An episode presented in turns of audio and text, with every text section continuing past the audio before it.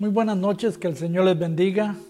Doy gracias al Señor por la oportunidad que me da de estar con ustedes esta noche para compartir un pensamiento sencillo de la palabra del Señor y ponerlo a, a su disposición, a su uso, a su meditación y también a su consideración.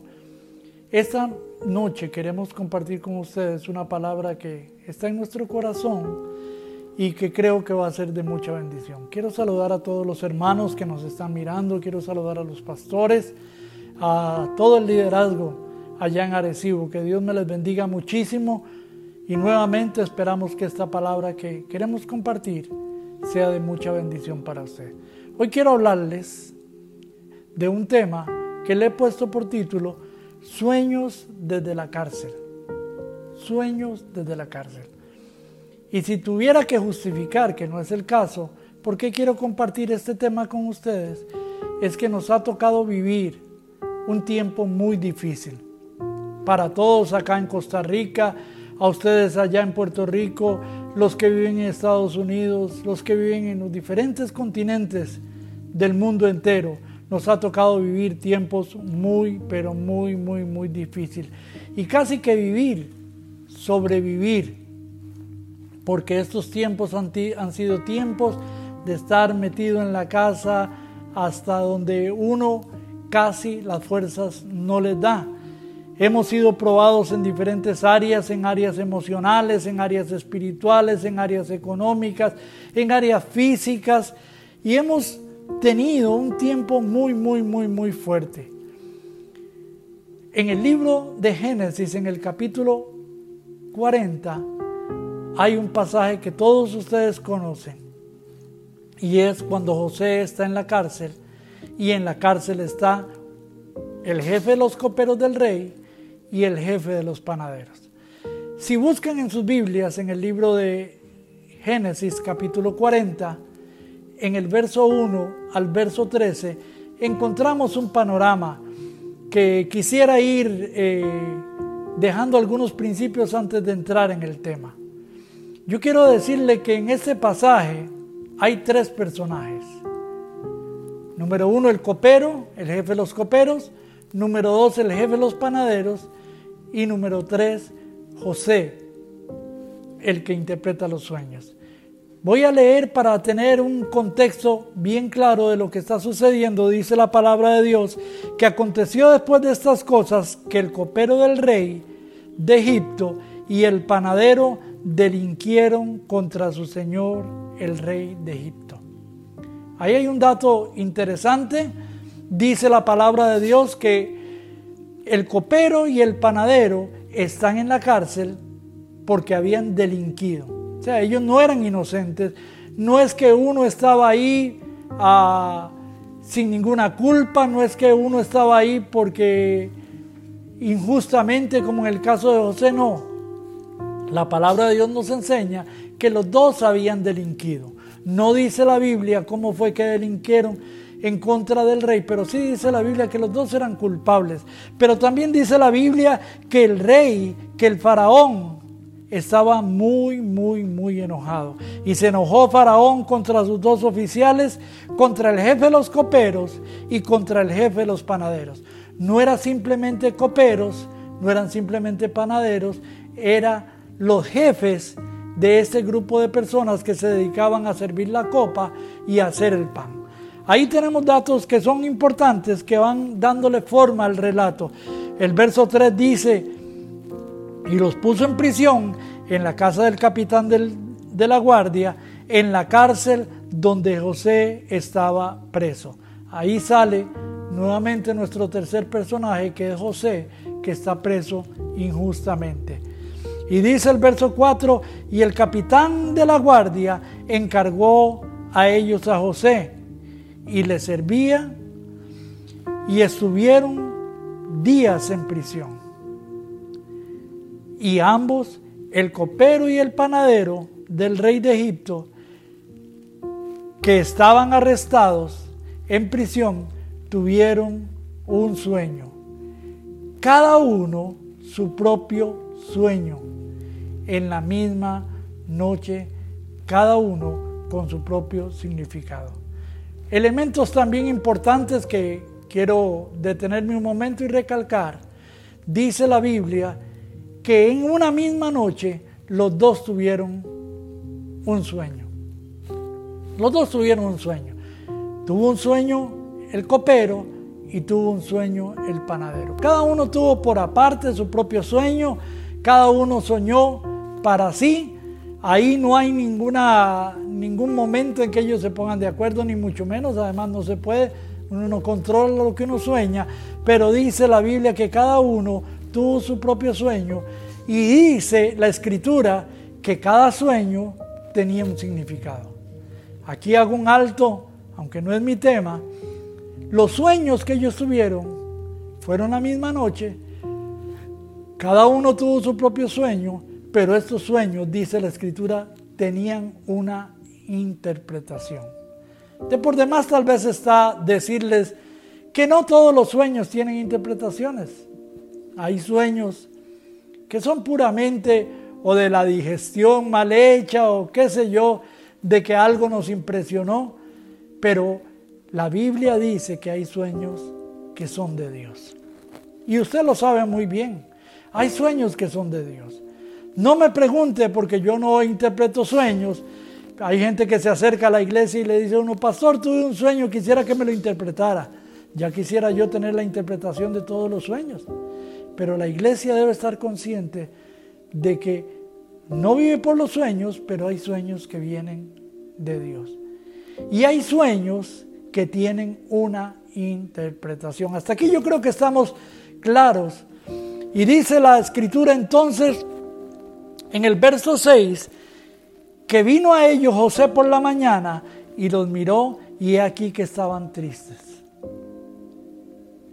Soñaron un sueño sueño con interpretación, pero dice la escritura que cuando Jesús llegó, cuando José llegó por la mañana, el copero y el panadero estaban tristes. ¿Y por qué estaban tristes?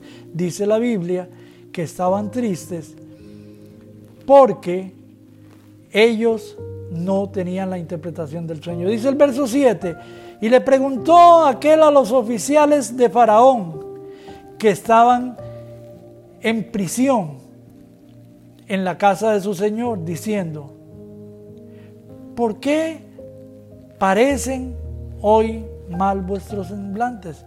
Y ellos, ellos dijeron, hemos tenido un sueño y no hay quien lo interprete. Entonces José le dijo, ¿no son de Dios las interpretaciones? Contádmelo ahora. Aquí hay también elementos que van dando cuerpo a lo que queremos compartir. Dice la Biblia que José llega y los ve tristes y les pregunta que por qué están tristes y le dice por qué han tenido un sueño.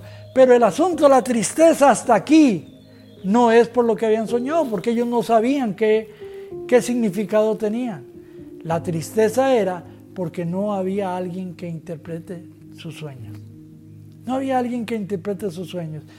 Y José le dice algo muy importante. José le dice, ¿No son de Dios las interpretaciones? ¿No son de Dios las interpretaciones? Y le dice, contadme los sueños. Un copero, un panadero y un hombre de Dios para interpretar esos sueños. Encuentro ahí entonces algo muy, pero muy, muy importante. José le dice a él que le cuente los sueños. Y en el verso 9 al verso 13 está el relato del primer sueño. Le dije que iba a estar hablando sueños desde la cárcel. Los dos están en una situación muy difícil.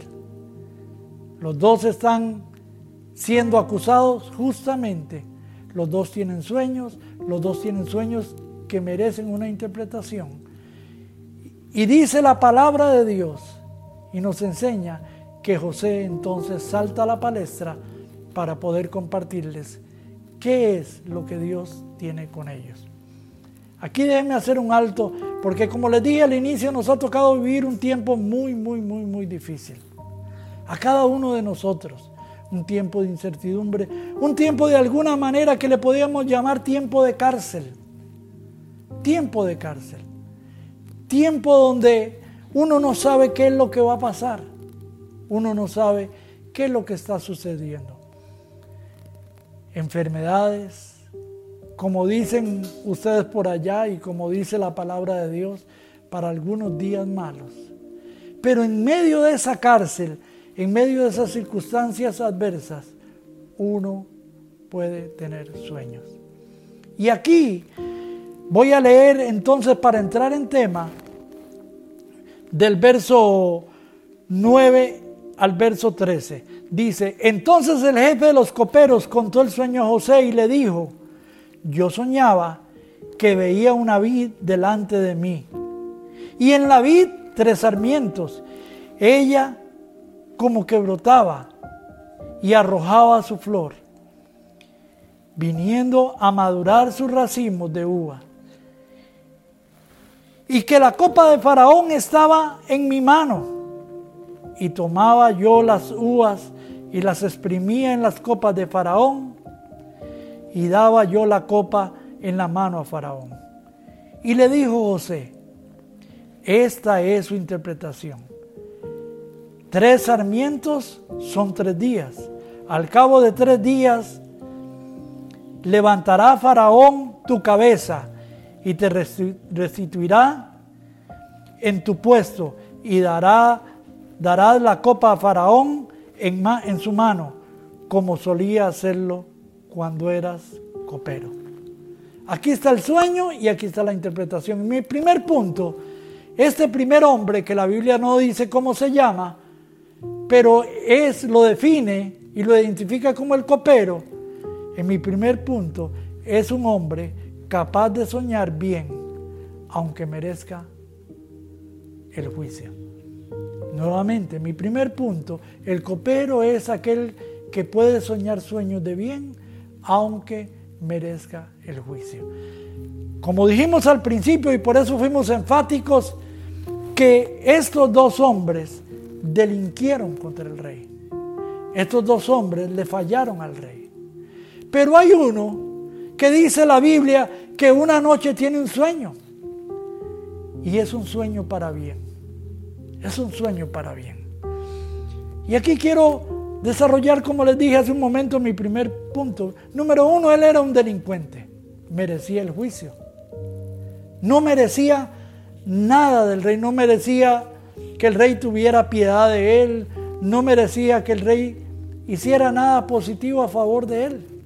Pero este hombre en medio de ese juicio es capaz de soñar buenos sueños, sueños para bien.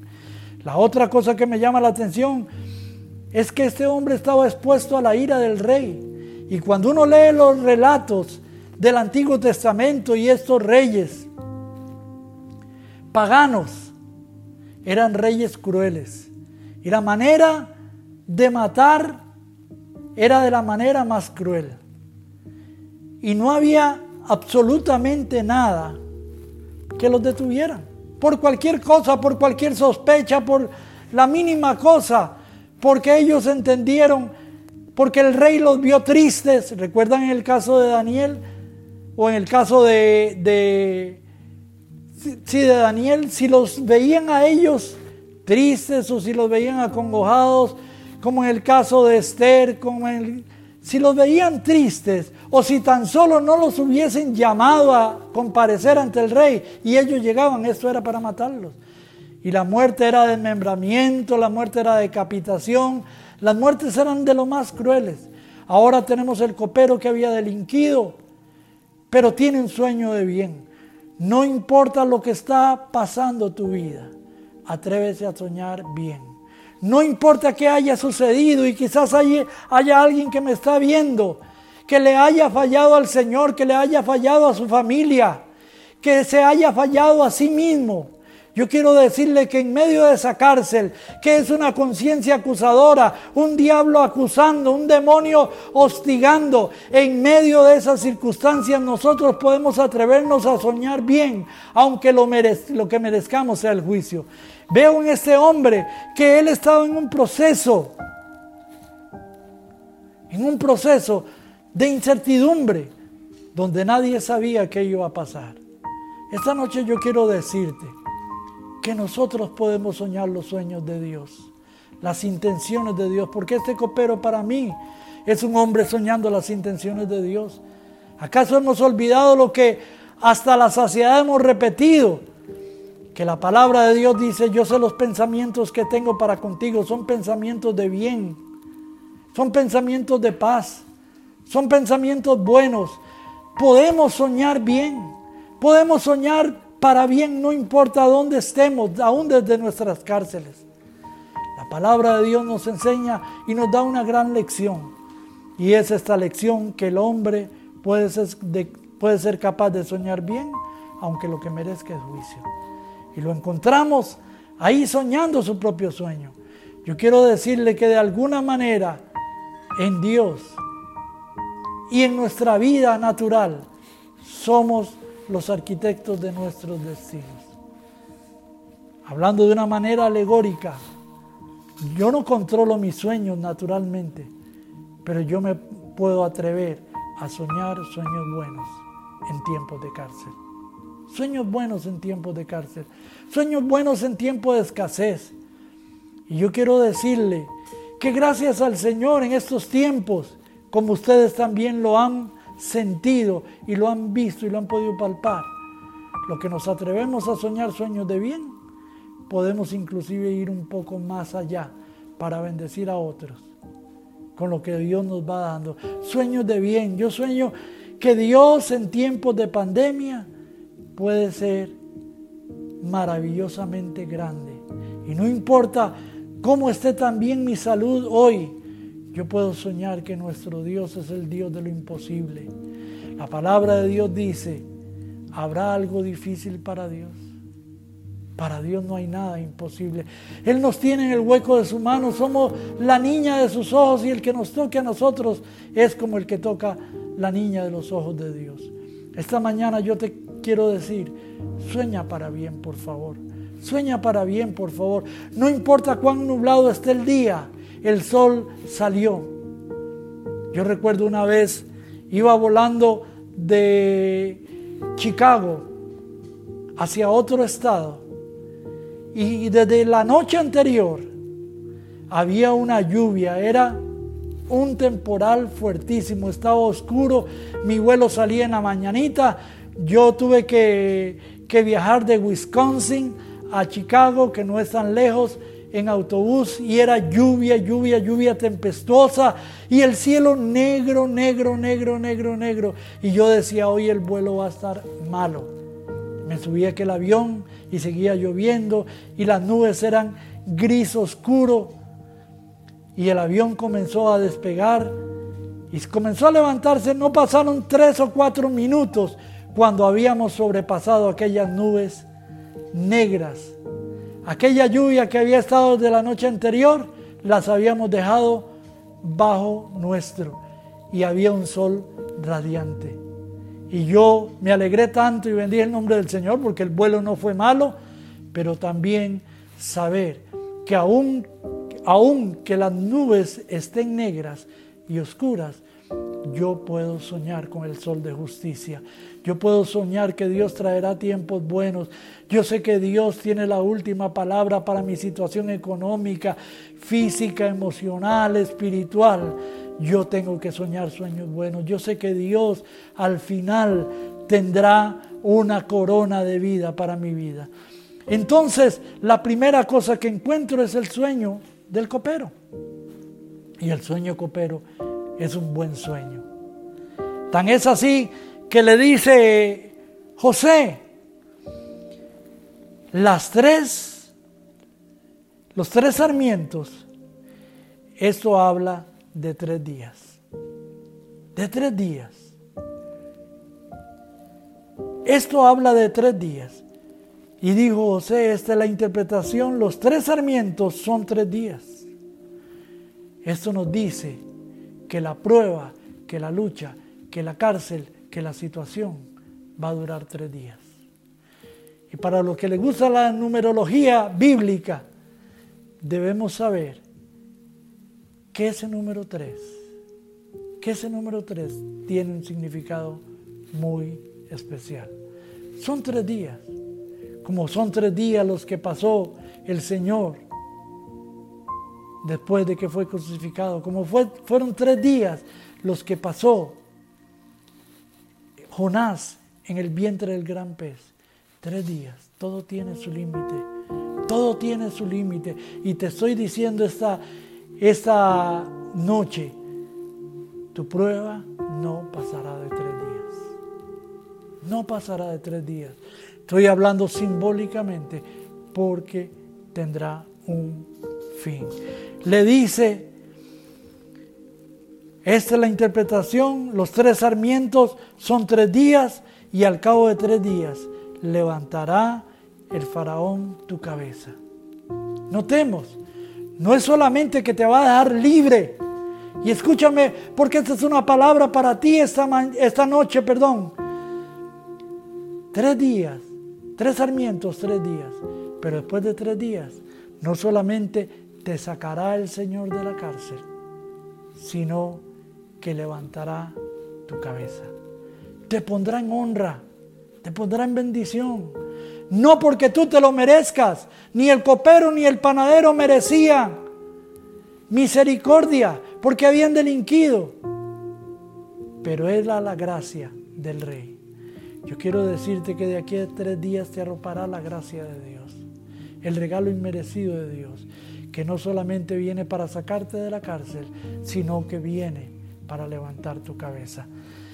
Entonces, mi primer punto en este tema, sueños desde la cárcel, tiene que ver con el hombre capaz de soñar bien, aunque sea, aunque merezca juicio. La segunda cosa que quiero hablar se encuentra del verso 16 en adelante. Dice la palabra de Dios, viendo el jefe de los panaderos que había interpretado para bien, dijo a José, yo también soñé que veía tres canastillos blancos sobre mi cabeza. Notemos algunos detalles que no es mi principal punto, pero dice la Biblia que ver la interpretación, oír la interpretación del sueño del copero, inspiró al panadero. Dice la Biblia, viendo el jefe de los panaderos que había interpretado bien. Qué detalle más interesante, que había interpretado bien, dijo a José, también yo soñé que veía tres canastillos blancos sobre mi cabeza.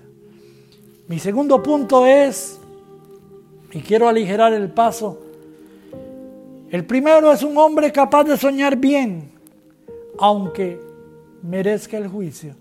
Mi segundo punto es un hombre que sueña su propio juicio. Este es un hombre que sueña su propio juicio, el panadero. Algunos dirán, le tocó. Otros dirán, pastor, es que yo no puedo controlar los sueños. Yo no puedo controlar los sueños cuando yo me acuesto. Pero sí puedo decirle que yo puedo controlar los sueños que tengo con respecto a mi futuro. Mi futuro inmediato, a mediano plazo, a largo plazo, yo sí tengo la capacidad de soñar. Una de las cosas que hemos hablado hasta la saciedad y en un momento dado, en una participación de esta, hablamos, hablamos del arca que estuvo 20 años en una casa, pero era una casa donde había tanto, tanto, tanto, tanto pesimismo, había tanta queja, había tanto, tanta duda, que dice la Biblia que en esa casa, aún con el arca ahí, no sucedió nada. Yo quiero decirle que nosotros somos capaces, como soñó el copero, para bien, soñar también para mal.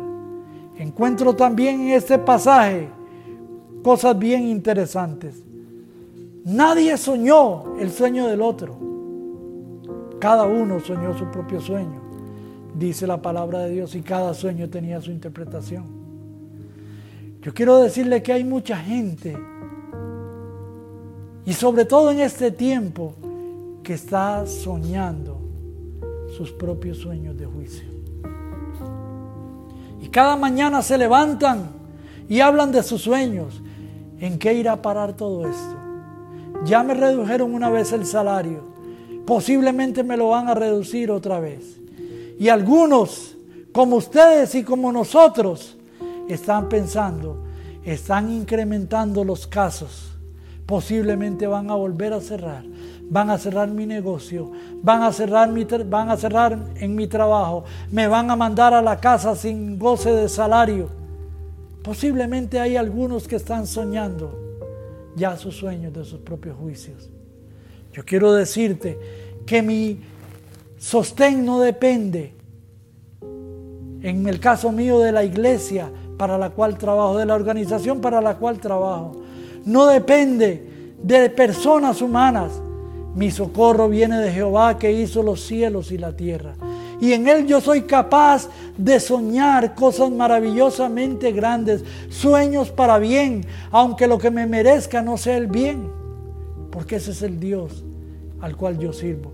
Entonces este hombre sueña sus propios sueños de juicio. Y como dice la palabra de Dios, lo que el impío sueña, eso le sobreviene. Eso le sobreviene. Posiblemente él soñó lo que creía merecía. Ese es un error. Es que somos tan malos, dicen algunos. Es que la verdad que nosotros lo que nos merecemos es el juicio de Dios.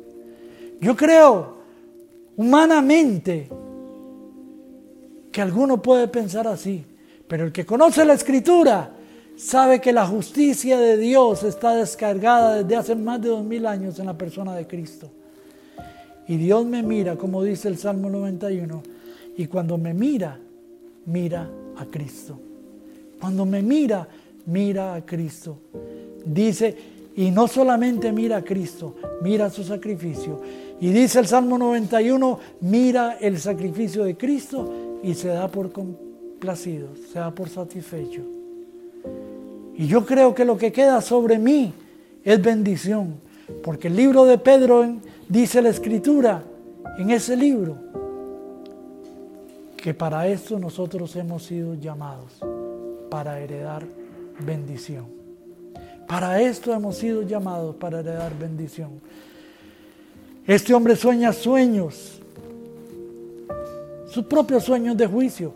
Posiblemente él soñó lo que creía que merecía. Él quería soñar lo que soñaba el copero. Él quería soñar lo que soñaba el copero, pero los sueños son tan personales, tan personales que nada tienen que ver con lo que otros están soñando. Me llama la atención el casi fracaso de Asaf en el capítulo 73, cuando dice, por poco resbalan mis pies, por poco me voy al despeñadero, porque tuve envidia, porque comencé a mirar, simbólicamente hablando, cómo soñaban los ricos y se les cumplían sus sueños. Y dice la Biblia, hasta, hasta que entrando yo en su santuario, entendí, era yo tan torpe, era como una bestia que no entendía. ¿Qué están soñando a estas alturas? En este momento de tu vida, en este momento de tus circunstancias, ¿qué estás soñando? Hay algunos que están soñando de la manera más trágica en cuanto a su matrimonio. Hay algunos que están soñando en cuanto a sus hijos que se han deslizado y que se han ido por caminos que ya tú sientes que no tienen retorno en las drogas, en el vicio, en la delincuencia. ¿Qué estás soñando para la vida de ellos? Pensamientos de aunque no se lo merezcan, Dios es misericordioso, sueños de bien o estás soñando sueños de juicio. Sueños de juicio. Mire, déjeme decirle algo que espero que sea recibido en el mayor espíritu. como culturas, como países, nosotros no nos merecemos nada de Dios. Ni Costa Rica, ni Puerto Rico. ¿Sabía usted que una persona mata a un hijo? Mata a un hijo y se va de por vida para la cárcel. Pero están matando menos de cada segundo un hijo que está en el vientre de una madre. y para ellos esto es justo. Como países, como culturas, ni Puerto Rico ni Costa Rica nos merecemos nada de Dios. Pero no nos vemos a través de esos ojos, nos vemos a través de los ojos de que somos hijos de Dios y Dios tiene misericordia de nosotros. ¿Qué sueños estás soñando? ¿Los sueños naturales? ¿Los sueños de que no me merezco porque delinquí? ¿O los sueños de que Dios tendrá una vez más misericordia? Entonces hemos hablado de dos puntos importantes. Número uno, el hombre capaz de soñar bien aunque merezca el juicio. Número dos, el hombre que sueña sus propios sueños de juicio. Estamos hablando sueños desde la cárcel, capítulo 40 del libro de Génesis. Y mi último punto tiene que ver con el otro personaje. Hasta aquí usted podría decir con quién se identifica. Bueno, yo me identifico con el que sueña los sueños de bien aunque merezca el juicio. Usted puede decir, pastor, mientras usted hablando, he estado hablando, yo considero que yo soy de los que sueño sueños de juicio. Para mi vida, para mi familia, para mi matrimonio, para mi economía, para mi país, para... Pero hay un tercer personaje ahí que salta a la palestra y este es José. Este es José. José que es convocado a esta situación y se hace protagonista porque es el, el intérprete de los sueños. Y mi tercer punto es cuando los sueños necesitan intérprete. Quizás usted ha dicho, en lo que hemos hablado, yo he salido con una buena evaluación. Soy de los que sueño los sueños de bien, aunque me merezca juicio. Pero ahora José no es que el que en este momento tiene sueños, sino es el que interpreta el sueño. En este mundo, y déjeme colorearlo de esta manera, en este momento coyuntural de la historia, somos los que sueñan bien o los que sueñan mal o los que interpretan sueños. Cuando los sueños necesitan intérprete, nuestro propio papel en medio de una generación encarcelada que sueña sus propios sueños de cárceles. Necesitamos hombres y mujeres capaces de interpretar sueños. Y ese es el caso de José. José le dice, los sueños de Dios tienen la interpretación. Cuéntame, ¿qué riesgo corre José? Pero una de las cosas que me llama la atención en este tercer punto es que José asume una actitud de fe y una actitud valerosa. Lo veo también en el libro de Daniel. Daniel interpretando sueños. Y Daniel le dice, bueno, Dios es el que tiene la interpretación de sueños. Cuéntamelo. Y yo le daré la interpretación. Hay un mundo en el que estamos viviendo. Pero no solamente hay un mundo donde estamos viviendo, sino hay una situación y una condición especial donde la gente está llena de incertidumbre y soñando, la mayoría de ellos sueños de fatalidad. José dice la palabra de Dios que dentro también estaba en la cárcel. O sea, José no es alguien que es llamado de una oficina, no es el pastor de una iglesia que está sentado con aire acondicionado, estudiando los bosquejos y preparando sus sermones para el domingo. José también está en la cárcel, pero José sabe que le ha tocado vivir un papel diferente al del copero y al del panadero. José es el intérprete. Y entonces, desde nuestras propias limitaciones podemos ser intérpretes y profetas de los sueños de los otros, así como de nuestros propios sueños. José le dice, yo tengo un sueño, de alguna manera, simbólicamente hablando, de salir de aquí, le dijo al copero, háblale al rey cuando tú salgas. Dice la escritura que aquel panadero tiene sus sueños y vienen donde José y José los interpreta. se convirtió en la figura de la situación. Nosotros hoy nos toca vivir ese momento importante. Ese momento en la historia donde el mundo no sabe qué hacer. Y a veces criticamos a las autoridades de gobierno que nos dicen una cosa. Hoy dicho sea de paso, me dio risa porque han salido tantas cosas que son buenas para este virus, supuestamente. Unas se desechan y otros siguen la gente peleando con que sí que son buenas. Hoy salió una que aunque no sea buena, yo la celebro. Tomar café. Tomar café. Que tomar café es bueno en contra del COVID. Yo sigo tomando, aunque no sea bueno. Pero esa es la incertidumbre cada día, que si las vacunas, que si dentro de tanto, que si el otro año, no podemos nosotros dejarnos llevar por toda esa información, pero el mundo las abraza y entra en desesperación. Que si abren, que si cierran, que si es mejor agilizar o activar el, comercio, que si no es mejor todo el mundo encerrado. La verdad que nadie sabe exactamente qué es lo mejor.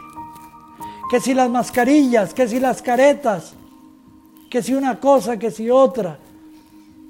Pero nosotros nos hemos convertido o tenemos que convertirnos en este tiempo en los José que interpretan sueños, que conducen sueños, que podemos decirle a la gente que no importa lo que pase, Dios no nos, no, no nos dejará, que tenemos que volver nuestro corazón a Dios y Dios nos sostendrá de su mano. Hay tanta palabra que sustenta esa palabra de ánimo que nosotros debemos transmitir para que la gente vuelva a su corazón.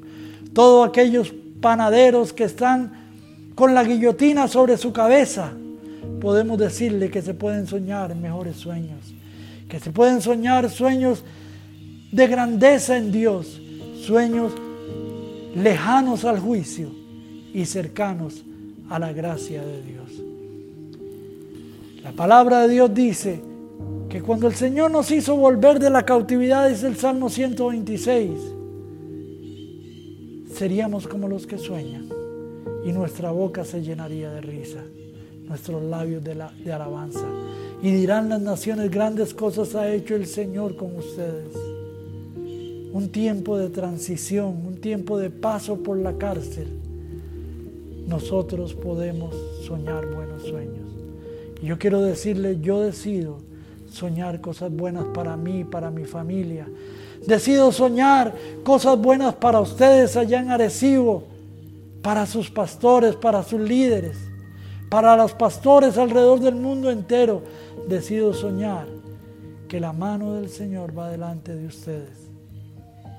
Y no dejo espacio en mi mente para dejar que esos pajarillos sobre las canastas blancas del panadero que se llevan el pan, símbolo de pensamientos de destrucción, se apoderen de nosotros. Se apoderen de nosotros. Pueden volar por ahí, pero yo no dejo que hagan un nido. Mis pensamientos están cubiertos por los pensamientos de Dios. Yo quisiera orar junto con ustedes y nuevamente agradecer el privilegio que me dan, de por demás un privilegio merecido, de dirigirme a ustedes y compartir unas sencillas palabras. Podemos tener sueños desde la prisión podemos ser intérpretes de sueños desde la prisión, porque Dios está con nosotros como poderoso gigante. Padre, en el nombre de Jesús, te damos muchas gracias por este momento importante para compartir, oh Dios, este consejo, Señor, de tu palabra. Que tú nos enseñas, Señor, en este tiempo de crisis, que podamos, podemos tener sueños desde la cárcel. Podemos ser intérpretes de los sueños y podemos soñar para bien aunque no merezcamos juicio, Señor, porque tú eres misericordioso y clemente, lento para la ira y grande en poder. Señor, visita a cada una de las personas que están necesitadas, Señor. Mira a aquellos que están siendo afectados, Señor, por cualquier tipo de enfermedad. Yo declaro sobre la vida de ellos sanidad y liberación. Declaro, Señor, sobre la vida de aquellos que están pasando por circunstancias adversas, económicas, emocionales, que están en una cárcel, Señor, en el nombre de Jesús de Nazaret. Que desde ahí, desde ya, ellos empiecen a soñar sueños de bien. Señor, y que todas esas avecillas, Señor, que vuelan sobre nuestra cabeza para comer los panes de pensamientos de bien, Señor, sean reprendidos y nuestros pensamientos sean cambiados por los pensamientos tuyos. En el nombre de Jesús, amén, amén. Muchísimas gracias, que el Señor me, les bendiga. Seguimos orando unos por otros. Gracias a cada uno de ustedes que se acuerdan de nosotros por acá y nos envían a través de sus oraciones, sus bendiciones, a través de sus clamores, a través de sus tiempos de ayuno, nos recuerdan a nosotros y nos bendicen tanto. Muchísimas gracias, porque de aquí también estamos enviando bendiciones hasta allá. Bendiciones y nos vemos cuando el Señor tenga bien.